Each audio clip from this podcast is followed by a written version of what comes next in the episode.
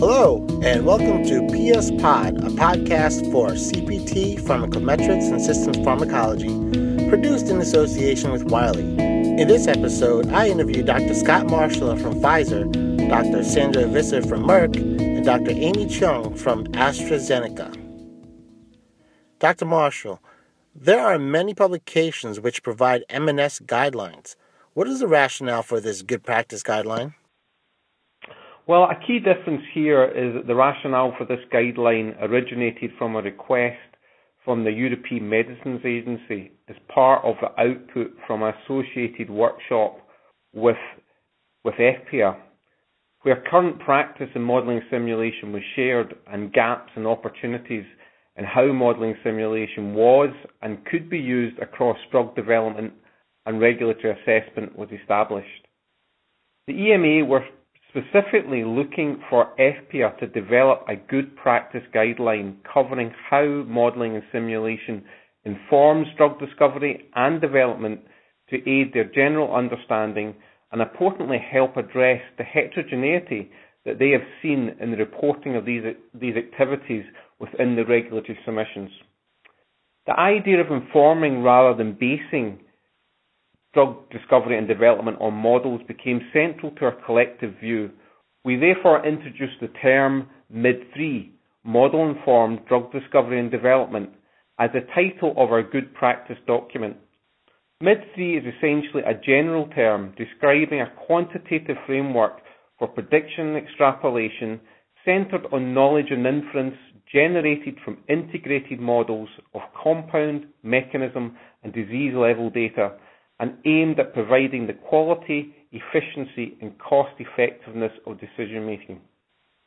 While subtle, the evolution from model based drug development to model informed drug discovery and development is important, both with respect to more correctly capturing how modelling simulation is employed in informing research and development and regulatory review, and emphasizing that its value stems from routine deployment across discovery, development, and life cycle management. Significant here is that there is efficiency gained from both the forward and backward propagation of knowledge and inference across the R&D continuum. In developing the guidelines, colleagues from the, the 11 participating EFPIA companies shared their internal good practices and importantly gave considerations on how these should evolve. This drove the how aspect of the final document, which was targeted towards documentation of activities and particular emphasis on regulatory reporting. As the sharing and discussion ensued, it also became clear that some companies still struggled to communicate the full value of MID3 to decision makers within their organization. And this limited the impact that MID3 could have in terms of informing decision making within their companies. Similarly, it was identified that providing a viewpoint on how to develop and integrate MID3 plans within general R&D plans would be helpful Likewise, an outline of the challenges and opportunities for pharma, individual companies, and project teams with respect to MID3 integration was also added to the final document upon request during the review process. So finally, the structure of the MID3 Good Practice White Paper reflects its purpose and it is geared to provide a reference source for different types of readers with different requirements. The why section focuses on making the business case for MID3 and exemplifying its value and is geared towards company decision makers. While the what section provides an overview of MID3 conceptual framework and its implementation, this section is geared and targeted towards MID3 practitioners. Finally, the how section provides the good practice in documentation and practice and is geared towards submission documentation and the associated regulatory review. Dr. Visser, what in a nutshell is MID3? So as Scott actually already alluded to, um, MID3, that's model-informed drug discovery and development. And what we think is essentially a quantitative framework which uses fit-for-purpose mathematical models for the prediction and both the extrapolation of knowledge and inference, and that is generated from the integration of data that comes from uh, data on the compound, the mechanism, and the disease level. And any of that integrative modeling, um, we we are guided by uh, framing the, the key question and I will come back to some of those key questions. And those key questions arise during drug discovery, drug development, the regulatory interaction phase, and also during life cycle management of the compound or the therapy at hand. And this modeling is also aimed to improve the quality and the efficiency and the cost effectiveness of decision making. Uh, MID3 is not a one-time effort. Uh, we think it's envisioned to be a continuous cycle of learning confirming, where that modeling of data based on pharmacology, physiology, and pathology that will lead to knowledge. You can make then an inference uh, through, for example, simulation of a new design of a study or simulations of unstudied dosing regimens, and that can help to inform decisions and conclusions. And as the next step, new data will be generated, and that can be used to confirm and to qualify or to adjust the knowledge as part of the new cycle. And if we think about the key R&D questions that can be answered through quantitative approaches, they arise in many areas, and a few of them are, for example, pharmacokinetics area, the efficacy, the safety, but also in the assessment of the risk benefit uh, or the medical need of a new therapy. And these questions, they can be asked obviously for the compound itself, but also for the disease and the mechanism. I'll give a few examples here. So in the pharmacokinetic area, what is the impact of covariates on the exposure of compound X? Does the disease impact the pharmacokinetics of a compound? Or another question could be, does the disease require co-medication that impacts pharmacokinetics through drug-drug interactions? And those, those questions are quite common. But you also have questions like if you think about risk-benefit assessment, so how do we best balance safety and efficacy for this disease? Can we quantify that? How does our compound differentiate from other compounds with similar or related mechanism of action?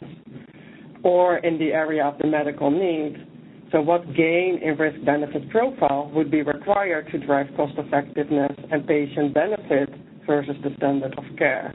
So those are all key questions, and we have collated in the um, in the document uh, a literature compilation uh, in order to illustrate our model-informed drug discovery and development framework. And for each of those literature examples that are compiled in the appendix, we have tried to surface key questions that we think uh, were underlying that piece of work, as well as the various modeling approaches that Amy will talk about. And we have exemplified it along the drug discovery and development path all the way into therapeutic use. And the key questions, and I think that's the last point I want to make, are all summarized as examples in table one of the white paper, uh, where you can find more of these uh, key questions, typical questions that you can ask along the way. Dr. Cheung, what is new or different in this good practice document? The good practice document provides an encapsulated platform to demonstrate MID3 concepts from idea to reality with more than 100 case studies collated from the public domain.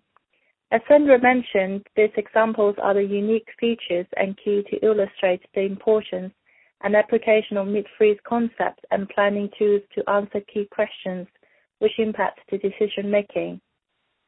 The MID3 strategic planning and implementation tools outlined in the document will help the readers to set up MID3 plans through consideration of relevant R&D questions to different themes illustrated in Table 1.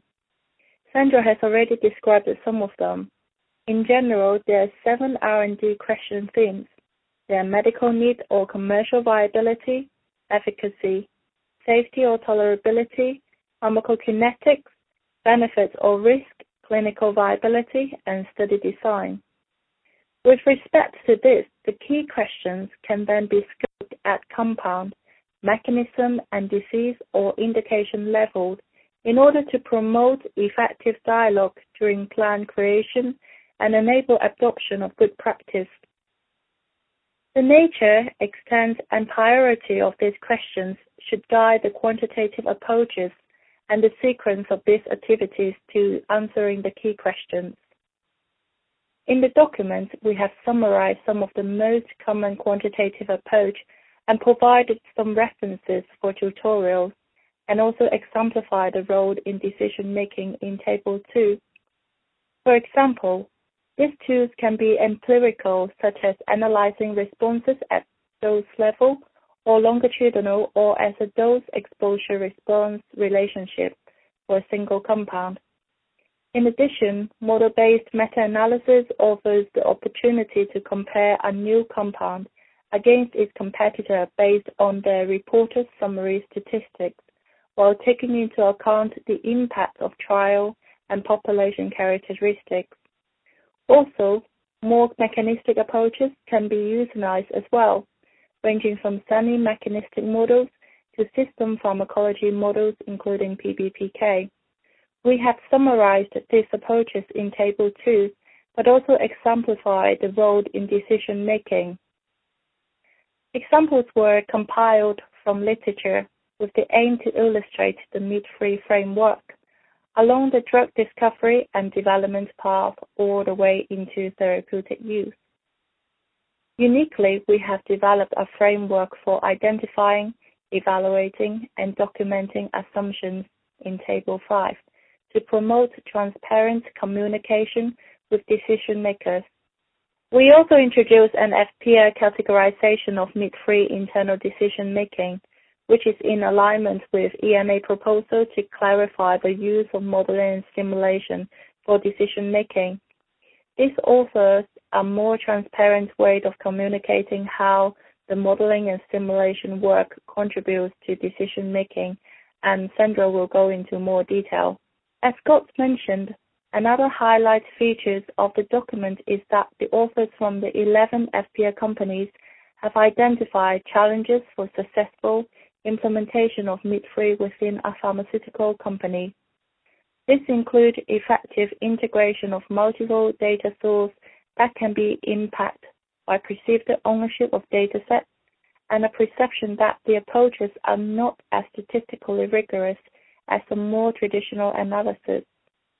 However, we believe the challenges present opportunities to improve the impact of MID3 in the industry. Dr. Visser, could you illustrate this with some examples and how classification could help decision making? Yes, as Amy already alluded to, we have made a proposal in our white paper on the categorization of uh, the value of model-informed drug discovery and development activities for the internal decision making. And this proposal is largely in alignment with the classification that was proposed by the EMA at the Modeling and Simulation Workshop in December 2011. And the aim for this categorization for impact of MID3 um, is actually to initiate a dialogue on the potential usefulness of such an approach uh, for both ret- retrospective and prospective assessments. Um, and in that way, trying to drive the discussion how uh, how can this help uh, in terms of defining the appropriate level of documentation as well as the level of scrutiny and support risk adjustment uh, QCing uh, for each of those different level of impacts. And As I said, we are aligned with the EMA framework, um, as our proposed categories are associated with the degree to which modeling approaches can inform a particular decision-making process within the pharmaceutical industry. Um, so I will exemplify a little bit. If we if we talk about a low category impact, that we mean that MID3 work uh, provides inferences that have limited or little impact on internal decision-making within the industry and are primarily aimed at describing the evidence. And You can think about descriptive PK and PK/PD approaches but you can also think about activities that Uh, are generating hypotheses, but those hypotheses are not further investigated or used for decision-making at that point.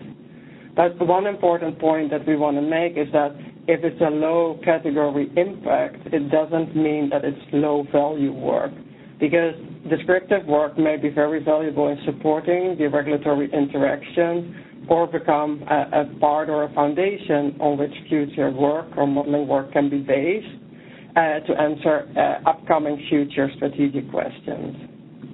Uh, the medium category impact um, is MID3 work that provides inferences that inform internal decisions. And those, for example, include you make an inference beyond starting uh you make an inference beyond start a standard reporting methods as a response to the strategic questions that the business has. MID3 inference is then also a major component at the next decision point. And will be, uh, and that's then the aim, will be supplemented by evidence later on generated in future experimental or trial data. And you can think about, uh, in this category will fall activities that help to select uh, the optimal dosing regimen, the optimal target population or the sample size, Uh, the design of future trials and the development path, but also uh, making decisions uh, and selections on pathway targets, compounds for future investigations prior to the next upcoming milestone.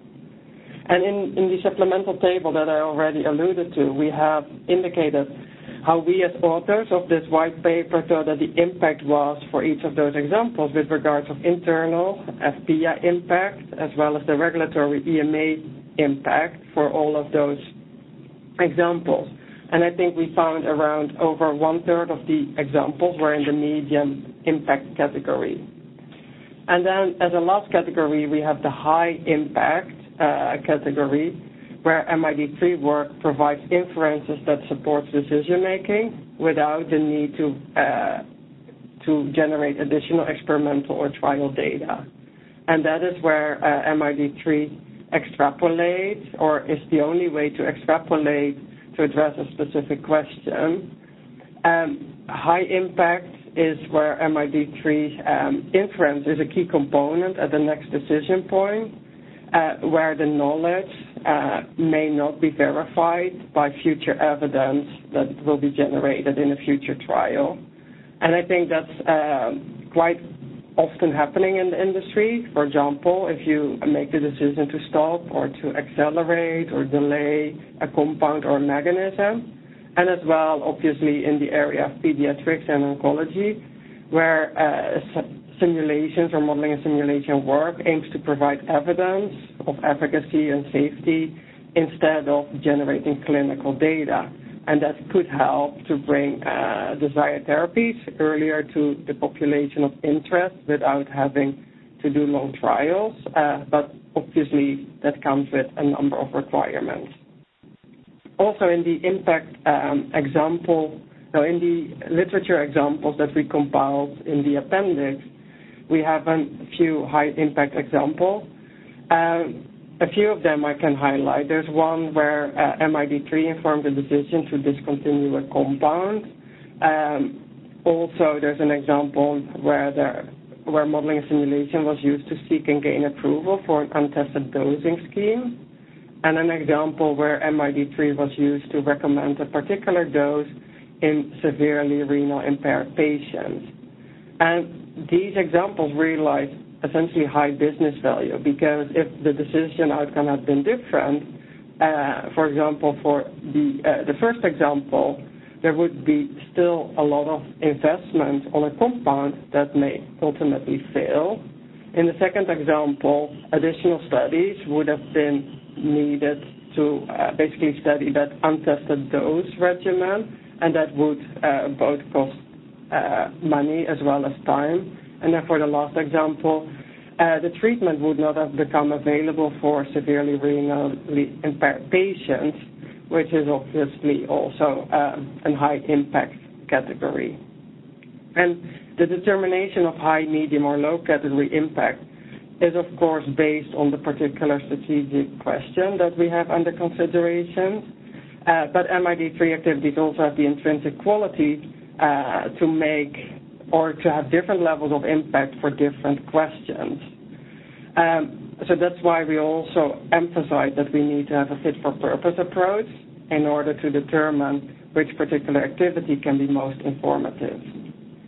And I think as a final comment I would like to make is that MID3 activities, that's what we believe, have the potential to further enhance their business value because they enable the integrated learning and confirming across a range of compounds, uh, different mechanisms, and also diseases.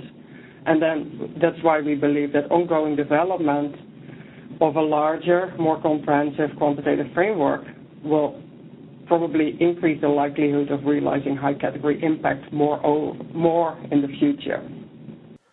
Dr. Marshall, how does a document help decision makers, practitioners, and regulators? For decision makers, the white paper provides a business case for MID3, which captures the recent publications across companies and importantly identifies publications where companies have captured the return on investment for MID3 approaches in their organizations. Another aspect is the review of the 100 plus case studies where we have described the case study in terms of application type. These span R&D from target selection to life cycle management. We have also captured the more specific R&D question being asked and answered, the themes being targeted, whether it be around efficacy, safety, medical need, and the, levels of evidence being synthesized, whether at the disease level, compound level, or around mechanism, and what modeling approaches have been used to characterize these. Key in this exercise was to provide an overview of the holistic value or impact, and this has been previously described by Sandra, while also illustrating how the integration of different modelling approaches and levels of evidence become intertwined in looking to effectively answer the R&D question. On the other hand, for practitioners, we provide on behalf of EFPIA a common set of good practices in the planning and reporting to facilitate and aid all companies, large or small, to enable them to move forward their practice in modelling simulation or indeed realise that they can for the first time start to use these methods to improve their R&D decision making and therefore efficiency. We hope that the catalogue of examples can provide a starting point for colleagues looking for inspiration on how to tackle a particular R&D question and at the same time that good practice question activity grid aids in identifying and linking activities across levels of evidence synthesis in determining unique solutions to new problems. We also provide a table of links to, to, to tutorials, examples and considerations with respect to different modelling approaches which should be an educational starting point for new practitioners. Finally, our How section of the documentation should enable prospective and reproducible work and help move the discussion from the technical coding of models to assumptions that they are, that they are actually encoded. The, the aim is to move the discussion from whether the equations are correct to the assumptions that can be debated, agreed by company and regulators, and importantly that these assumptions are the ones that can be assessed and tested and refined across cycles of learning and confirming. For regulators, it is important here to note that there has been close collaboration with EMA in the planning of this document, and feedback from the EMA modelling simulation workgroup colleagues is incorporated into the final version. The primary aim here, of course, was to help address the heterogeneity in the standard reporting of analyses that had been seen by the EMA in past submissions. We have aimed to provide a clear structure and practical approach to the documentation of MID3 plans and reports. Of particular note are the proposed approaches to the transparent documentation of assumptions and the practical and risk-adjusted approach to QC. Finally, the wish is for these good practices to serve as a foundation for future regulatory guidelines. Dr. Cheung, what will happen next for this good practice, and what does success look like? And what can we expect in the future? We hope the article provides a starting point for development of regulatory guidelines which align requirements with respect to model and assumption evaluation and qualification based on the level of impact of the MID3 contribution to the regulatory review questions. In particular, MID3 will be included in the revised ICH E11 pediatric guideline as a new section including high-level information, which will be then expanded in a future specific ICH guidance. Specifically, it is hoped that this good practice document impacts the guidance, planning, and implementation of extrapolation approaches. It also provides a starting point for comparison and development of common standards and understanding across a wide community of model builders from system modelers to statisticians in drug development.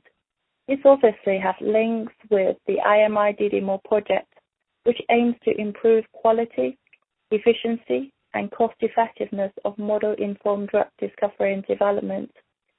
DDMoRe will achieve this by delivering a platform for models and knowledge sharing based on standards to ensure quality, traceability, and consistency of evidence, including documentations of model assumptions. Academia, industries, and health authorities can rely on this platform for making decisions about development, approval of new medicines, and improvement of therapy with existing drugs. Our vision of success is increased impact on MID3 within organizations brought about by more effective and transparent communication of MID3 approaches.